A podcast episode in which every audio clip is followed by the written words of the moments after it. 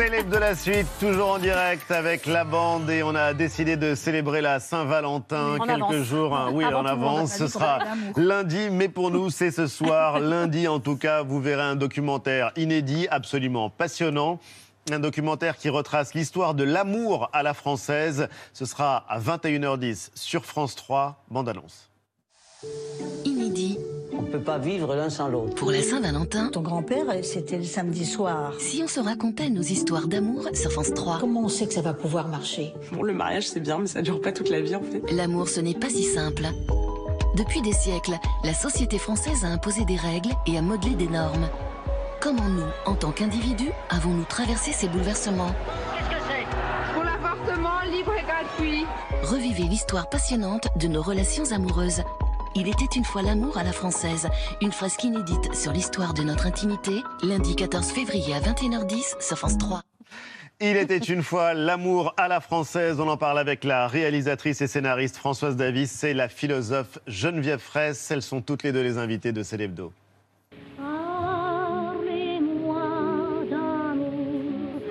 Bienvenue à toutes les deux. Merci infiniment d'avoir accepté notre invitation. Parlez-moi d'amour. C'est dans la bande son de ce documentaire que tout le monde a adoré. Ah, c'est Où génial. euh, Mélanie, Ah oui. Eva, Antoine ouais. auraient pu témoigner. Chouette, chouette. Ouais. Mais c'est vous, Geneviève Fraisse, en l'occurrence, euh, qui intervenez euh, régulièrement pour euh, nous éclairer. Vos travaux sur le féminisme font référence. On va parler de ce film qui est assez sidérant parce que raconter l'histoire de l'amour, c'est un défi assez prodigieux, de l'amour à la française en plus.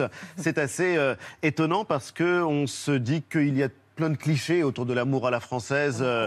Eva, Oui, oui. oui, c'est la galanterie, le romantisme, l'amour courtois, par exemple, euh, le prince charmant, Jean-Michel. Mais bien sûr, évidemment. évidemment. La séduction à la française. Pour certains, l'amour à la française, ce serait même un marqueur de l'identité nationale. Absolument. Mais vous cassez les clichés. L'amour à la française, d'abord, définition. En définition Alors, euh, non, hein, parce que c'est pas moi qui ai inventé l'amour à la française. Non. Moi, je le trouve un peu. euh, c'est peut-être un peu un cliché aussi, l'amour à la française. Donc, euh, définition. à l'inverse, c'est-à-dire qu'on porte au nu en effet un, un amour à la française qui en fait est un problème français, mais un problème qui est sympathique, hein, qui est, euh, Geneviève va en parler, mais qui est la question d'égalité. Ben oui, justement, j'allais me tourner vers vous, Geneviève Frey, parce que c'est un film qui raconte, euh, qui parle d'amour évidemment, du sentiment, du couple, du rapport à l'autre, mais c'est aussi une histoire de l'égalité, une histoire euh, de l'émancipation ou non des femmes, par exemple, des rapports de la domination masculine. Oui, sans même parler de la question de la domination masculine, c'est plutôt à partir du moment avec cette bascule qu'est la Révolution française, et le lendemain de la Révolution française, l'amour peut être une question intéressante pour réfléchir les rapports qui viennent d'être bousculés. Et ça, c'est Alors- génial, parce qu'il faut absolument lire ce livre, L'amour à la française, et ça va intéresser euh, le passionné de politique qui est Jean-Michel. Il une y a, politique. oui, Ouais. C'est une un lien là. entre Mais- l'amour mais et la politique. Mais évidemment qu'il y a un lien. Et non seulement il y a un lien, Et l'amour moderne est Mais- né, même- Geneviève Fraisse, quel Pardon. jour? L'amour moderne, il est né le jour en de septembre Valmy. 1792, 21 jour de la bataille de Malmy. 21 septembre. Oui. Pourquoi Ben, Il y a la loi de 1792 qui va quand même permettre de repenser à la fois le mariage et surtout d'instaurer le divorce, qui n'existe pas avant. Et vous avez la séparation de corps, vous avez la faute, et là vous allez avoir le divorce par consentement mutuel. Ce que la- Napoléon fera rétrograder, de Bonald interdire, remis, et nous retrouverons le consentement mutuel qu'en 1975, deux siècles après. Deux siècles après. Deux siècles pour que le consentement mutuel revienne dans la possibilité de divorcer. Donc c'est une, c'est une très très belle image pour montrer ce qu'est, euh, au fond, la rencontre entre le politique et la question de l'amour. Mais j'ajoute, ce que je voulais dire aussi, c'est que on va choisir le sujet de l'amour parce qu'un certain nombre de choses politiques de l'égalité des sexes ne sont pas résolues. Ne sont pas résolues. Oui. Notamment la citoyenneté. On ne peut pas résoudre la citoyenneté, mais on pourrait résoudre la question de l'amour. C'est pour ça que Stendhal, d'Estude de Tracy, etc. m'intéresse. Et vous avez écrit oui, sur Stendhal, Oui. qui définit l'amour comme la cristallisation, mais c'est pas ce qui Mais vous intéresse. Voilà. C'est ça, c'est la. Ça, c'est la, version édulcorée, ça, c'est le ça, romantisme. Non, ce qui est incroyable, c'est que l'histoire de l'amour, de l'amour à la française, c'est une histoire qui est intimement liée à la politique. Et j'emploie le mot à Mhm. dessein, c'est-à-dire que ce que nous avons de plus intime, ce que nous vivons de plus intime, bah, c'est profondément politique. Ça raconte même une histoire sociale. On n'aime pas de la même manière quand on est ouvrier ou quand on est bourgeois, par exemple? En tout cas, euh, en, en, tout cas au 19e siècle, c'est sûr. Et, et, de façon étonnante, parce qu'on a des représentations aussi là-dessus.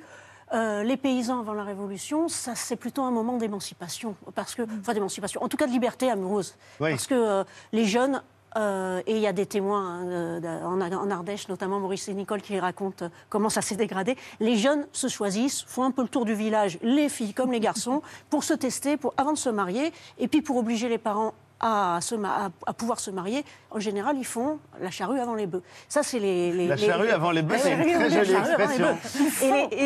Il faut. Et les ouvriers, et les ouvriers, ce qui est une nouvelle classe sociale, et ben, eux, ils arrivent très jeunes à la ville, sans contrôle des parents, sans contrôle de l'Église, sans contrôle de personne, et bien là, ça se passe plutôt pas mal. C'est-à-dire que les filles mères sont vachement mieux vues, vachement, oui. ça, vachement mieux vues que dans la bourgeoisie, parce que quoi? Parce qu'elles elles, elles travaillent, elles ont un statut qui est pas à égalité avec les hommes, mais enfin qui est, euh, qui est en tout cas un statut euh, de personne.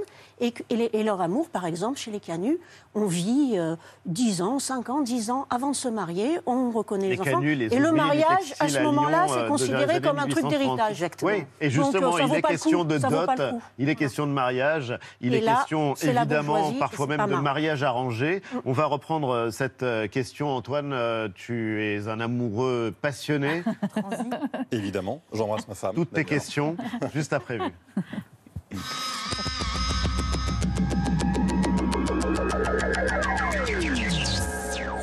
Quelle est la réelle ampleur du mouvement baptisé Convoi de la Liberté? Il se rapproche de Paris en ce moment même, malgré l'interdiction préfectorale de se rassembler. C'est incroyable, la, la solidarité, euh, on se croirait au début du mouvement des Gilets jaunes, c'était comme ça.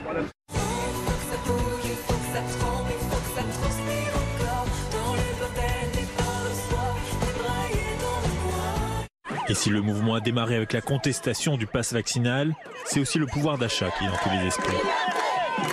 Je suis seule avec deux enfants et pour moi c'est enfin voilà, c'est la course tous les jours, c'est faut, faut tirer de tous les côtés pour manger, pour ne serait-ce que d'aller au travail, le coût de l'essence. La fin du masque au cinéma, au musée ou au restaurant, dans tous les endroits où le pass vaccinal est exigé. La mesure prendra effet à la fin du mois. Cette euh, dictature sanitaire, plus maintenant les problèmes euh, de hausse des prix et tout ça, les, les, gens vraiment ils sont à bout. Bloqués Donc Paris, s'ils vont à Paris, ils seront arrêtés. faut. Ils seront arrêtés. Ils seront Ben, arrêtés. ils- absolument, bien sûr. Ils des seront contrôles euh, seront faits s'ils bloquent la circulation euh, ou s'ils entendent de bloquer la capitale. Il aura donc fallu 13 jours à la police pour diffuser la photo du policier en fuite et soupçonné d'avoir tué sa compagne dans un appartement à Paris. 13 jours, une éternité pour les associations féministes. Pour contenir le convoi, un lourd dispositif de sécurité a été mis en place. Des véhicules blindés, des barricades et plus de 7000 membres des forces de l'ordre sont mobilisés tout le week-end. L'odeur de l'essence. L'odeur de l'essence. Une scène inhabituelle devant les ateliers historiques de la marque Louis Vuitton. Un débrayage d'une heure pour réclamer de meilleurs salaires. Les sacs que je fais actuellement, il fait 25 000 euros. D'accord?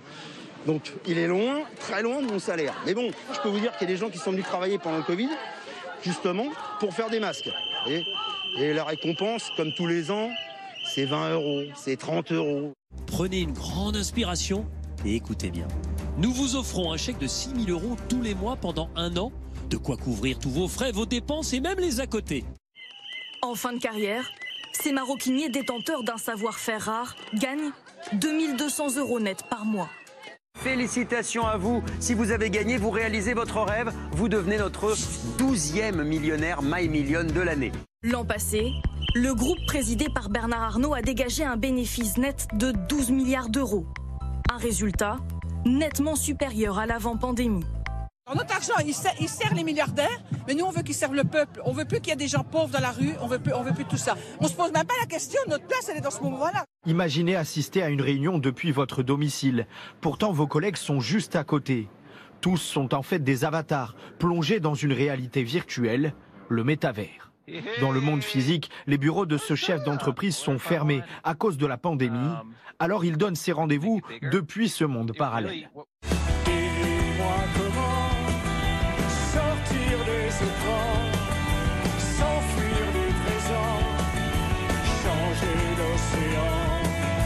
Et là, le frontside 1440. Oh, il a passé Nous sommes des milliers de femmes à être privées de la liberté la plus simple qui soit. Pratiquer notre sport favori. Je m'engage au sein du collectif Les Hijabeuses pour dire stop. Je m'engage pour demander du changement, pour interpeller la Fédération française de football. Pour que les femmes qui portent le voile soient enfin considérées égales aux autres femmes. Allez, allez Nils, pour vivre un moment historique jusqu'au bout, les derniers mètres,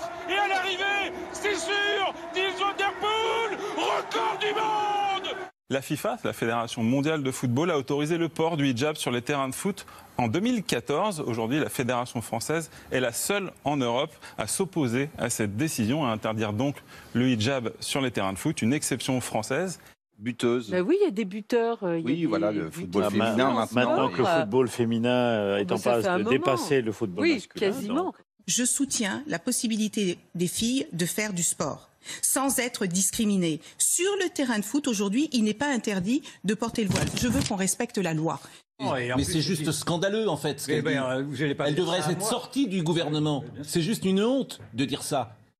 La meute est régie par une hiérarchie stricte, qui s'applique en particulier au moment du repas.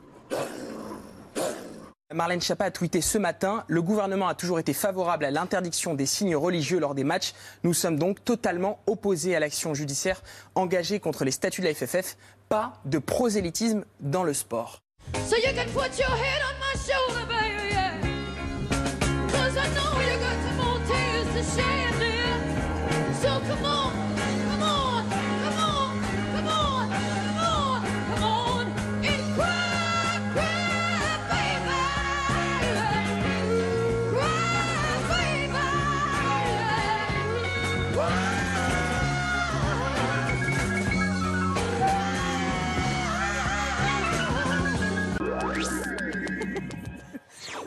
C'est l'hebdo continue et on parle d'amour. Eva rit aux larmes, mais elle a été passionnée par ce documentaire Ah oui, qu'on pourra voir euh, lundi à 21h10 sur France 3. Une grande soirée, en l'occurrence, consacrée à l'histoire de l'amour à la française. Les mots sont importants et on en parle avec euh, la réalisatrice et scénariste Françoise Daffy. C'est la philosophe Geneviève Fraisse. Merci d'être avec nous toutes les deux. Il y a les histoires d'amour qui finissent mal en général. Vous allez nous expliquer pourquoi tout à l'heure, parce que c'est une des questions qu'on croise en l'occurrence. Il y a des tas de choses qu'on aimerait vous demander, mais toi, Un petit Mélanie. accent belge, soudain, Ali. Exactement. Des tas de choses. Oui, moi, je voudrais dire qu'avant l'amour, il y a c'est les rencontres. ouais. les rencontres. C'est Quand la- même, parce qu'il faut bien se rencontrer avant de tomber amoureux. Alors, j'ai découvert qu'à chaque euh, époque, sa méthode. Euh, au début du XXe siècle, le flirt peut passer par euh, des cartes postales d'un genre euh, un peu unique pour transmettre euh, un message à l'élu de son cœur. Bon, au risque de se prendre des râteaux, parce que ça, ça existait déjà à l'époque. hein. Les techniques d'approche se développent. À l'époque, la France est la championne de la carte postale, avec le même usage que les SMS. Il en existe même de toutes prêtes, avec des messages préécrits. Alors, elle date de 1905, celle-ci. Elle était adressée euh, ben, à notre grand arrière-grand-mère, donc. Et donc, on ne sait pas de qui elle vient. Lui avait euh, souligné euh, le petit ruban bleu qui disait Si déjà vous m'aimez ne serait-ce qu'un peu, j'en attends le symbole en bleu. Et il manque un ruban, donc on se doute de la réponse, et c'est S'il me faut à jamais laisser là tout espoir, je me résigne au ruban noir. C'est une façon de jeter euh, quelqu'un euh, Voilà. à l'époque. sans, sans doute possible. Voilà. Ça vous fait rire, mais c'est cruel. bah, C'est cruel, mais avec une certaine classe. Tège, voilà, exactement. Euh, du coup, après les cartes, vient le tour des, petites annonces, pour le coup, euh, plus assumées. On se souvient de la grande époque des petites annonces euh, du chasseur français, exactement. Il y a aussi les petits mots qui vont être publiés dans la presse euh, magazine féminine. Enfin, c'est quand même drôle que ce soit dans un magazine de chasseurs Oui, de chasseurs. qu'on publie Ah, des oui, petites oui, oui. annonces. Mais c'était pas très dans poétique. Hein, L'amour est dans la forêt, C'était très sur revenu, quand même. Ouais. C'était très- pas très poétique. Hein. C'était j'ai- j'ai tant de salaire. euh, j'ai C'était très concret. C'était très concret. Très ouais. Mais enfin, pratico-pratique. euh, la- les, les Mais ça grands-parents de ces, assez de bien ces la deux personne dames. que l'on voulait. Voilà. Et puis les grands-parents de ces deux dames sont tombés très amoureux euh, grâce Voilà. à ça. hein, donc. Donc on n'était pas à l'abri d'une très belle rencontre. Et alors aujourd'hui, bah, grande rupture dans la façon de Ah pouvoir se rencontrer, flirter, c'est l'arrivée des applis. Les euh, Tinder, Grinder et autres mythiques. Il paraît qu'il y en a plusieurs centaines, voire plusieurs milliers. On n'a pas pu toutes les consulter. Donc, Toutes les j'ai pas utiliser le chiffre exact. En tout cas, on n'a jamais eu autant de possibilités pour, euh, bien sûr, se, se rencontrer les uns les autres. Mais est-ce que pour autant, ça favorise vraiment les rencontres euh, amoureuses. Certains que vous citez y voient une sorte de casting, d'autres parlent même d'une sorte d'entre- d'entretien d'embauche euh, euh, géant. C'est vrai qu'on est loin de la version, pour le coup, euh, romantique de la rencontre. Est-ce que c'est que une version déshumanisée, déshumanisée de la rencontre qu'on nous propose aujourd'hui? Non, mais ce qui est étonnant, euh, c'est que, c'est que ça ne change rien. C'est ça ce qui est drôle. C'est que finalement, on s'en marie quand même. Euh, avec la personne qui nous ressemble. D'ailleurs, les, applications en question, en général, il y en a pour ceux qui pensent la même chose en politique, ceux qui font les mêmes travaux, qui ont les... C'est-à-dire qu'on est très endogamique, comme on dit, mais on l'est encore plus qu'avant. Ah, donc c'est ça que ça change quand même, peut-être. Bah oui, encore plus, encore plus. On recherche en miroir. En miroir. Et c'est pas. euh, C'est une là, question d'échelle et pas de nature. C'est l'une des conclusions auxquelles euh, vous euh, arrivez. Voilà, et voilà. Et puis, et puis euh, mais- après, ça a toujours été compliqué, hein, parce que, euh, par exemple, le- les, les applications disent beaucoup que ça évite de, de- de montrer le râteau à tout le monde, quand même. Oui. Et, euh, et, et avant, il y avait d'autres méthodes pour éviter ça. Puis- et puis, il y avait les rencontres arrangées. Puis, il y avait le bal où les parents surveillaient. Et puis après, le bal où on essaye que les parents ne surveillent pas avec les surprises parties. Puis voilà. Donc, il y a toujours une, une évolution comme ça. Ce qui est, ce qui est joli, et c'est des discussions qu'on avait avec Geneviève, c'est que c'est c'est cette bagarre entre le, le, euh, le- le désir, euh, l'émancipation, et puis euh, la norme, Bien ce ne sûr. faut pas transcender, etc.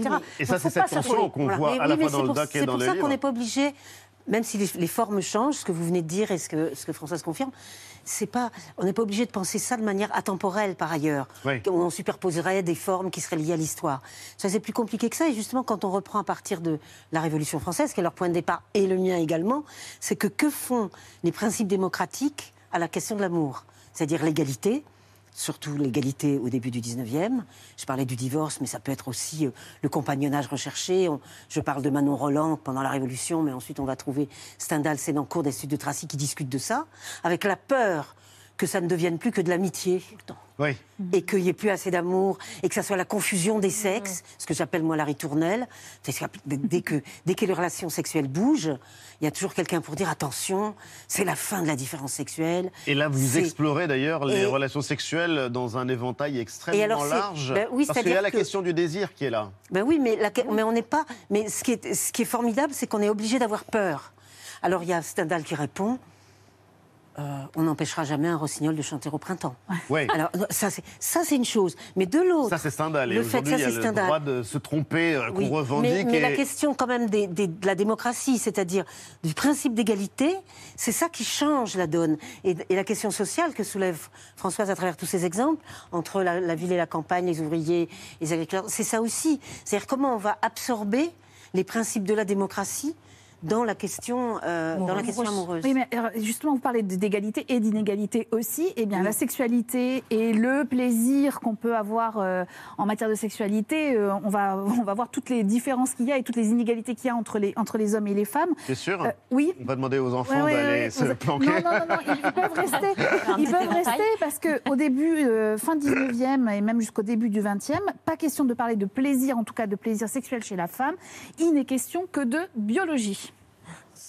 Tous les médecins sont des hommes, des notables.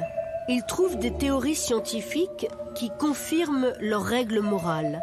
Au final, elles se résument en une phrase d'un professeur de médecine à Paris. Une femme frigide conçoit plus aisément car elle retient mieux la semence qu'une épouse en délire. La découverte de l'ovule suffit à leur prouver que le plaisir est inutile pour faire des enfants. Ils en rajoutent la jouissance mène à la folie. Et c'est au mari d'empêcher ce risque en lui refusant tout plaisir. Pour des générations de femmes, être normal, c'est ne pas s'intéresser au sexe. Donc, on l'a bien compris, la frigidité des femmes est louée contre la jouissance qui serait euh, un signe de folie. Il y a l'ovule et le clitoris. Voilà, un grand ça. combat entre les deux. Exactement. Exactement, ça n'existe pas. Le combat n'existe pas. Mais alors, du côté des hommes, la situation, elle est bien différente parce que ces messieurs ont des besoins à combler. hein. Et donc, on Oui, découvre enfin, grâce il à ne faut vous. pas généraliser. Non, mais en tout cas, vous allez voir, on va découvrir, euh, Ali, grâce, euh, grâce au documentaire, ce que c'est que le French System, euh, à savoir l'organisation des bordels à partir de la fin du, du 19e siècle, une culture de la prostitution qui va devenir vraiment un modèle pour le monde entier. On découvre notamment que Paris devient la capitale européenne du tourisme sexuel. hein, c'est vraiment organisé euh, comme ça. Et on comprend à travers votre récit et les archives à quel point parler de plaisir féminin est très déstabilisant, même politiquement, surtout politiquement, et que c'est encore le cas il y a une cinquantaine d'années. Pour vous, à quel moment le point de bascule se fait? C'est-à-dire à quel moment on comprend dans l'histoire qu'on va pouvoir enfin parler de plaisir et de sexualité féminine? On n'en parle pas assez encore. Ouais, c'est ça.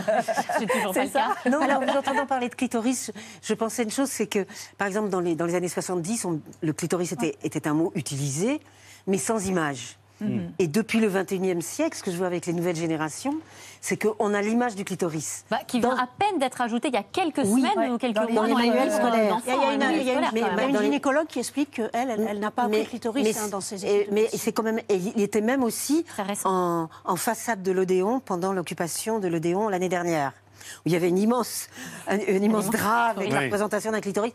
Et moi, je me disais, mais alors là, on- parce qu'on en parlait, c'est pas qu'on n'en parlait pas. Donc l'idée, c'est l'image. J'avais envie de vous répondre par l'image. Et l'image, c'est aussi l'histoire de comment on fait des enfants, ou comment plutôt on n'en fait pas. C'est quand même la grande question du XXe siècle. Ça, c'est une Donc, très grande question. C'est une immense question. Moi, le- la Qui est liée question, au plaisir. la question, bah, évidemment, qui est liée au plaisir. Comment on n'en fait pas C'est-à-dire la contraception et... La, contraception et avortement. Et puis ça a commencé à démarrer avec le planning familial, mais ça a commencé à démarrer avec les néo-malthusiens autour des années 1900. C'est-à-dire comment, parce qu'on n'allait pas faire d'enfants pour la guerre. Hein, C'était ça aussi, on ne va pas faire de la chair à canon.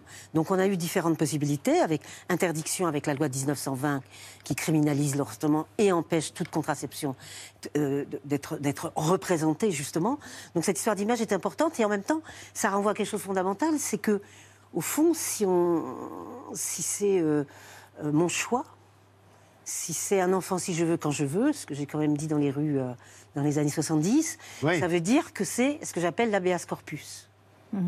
C'est-à-dire mon corps m'appartient. Mon corps m'appartient, c'est ce que j'ai Mon corps euh, de plus précieux, mais Donc, et c'est mon droit inaliénable. depuis- non mais Geneviève, Geneviève, il y a vos combats et il y a 68 évidemment, mais les années 60, c'est pas que pour faire des enfants. Il y avait cette chanson qui fait aussi partie de la bande son de votre travail, celle de Paul Naref. Il demandait qu'une chose, une chose euh, toute simple.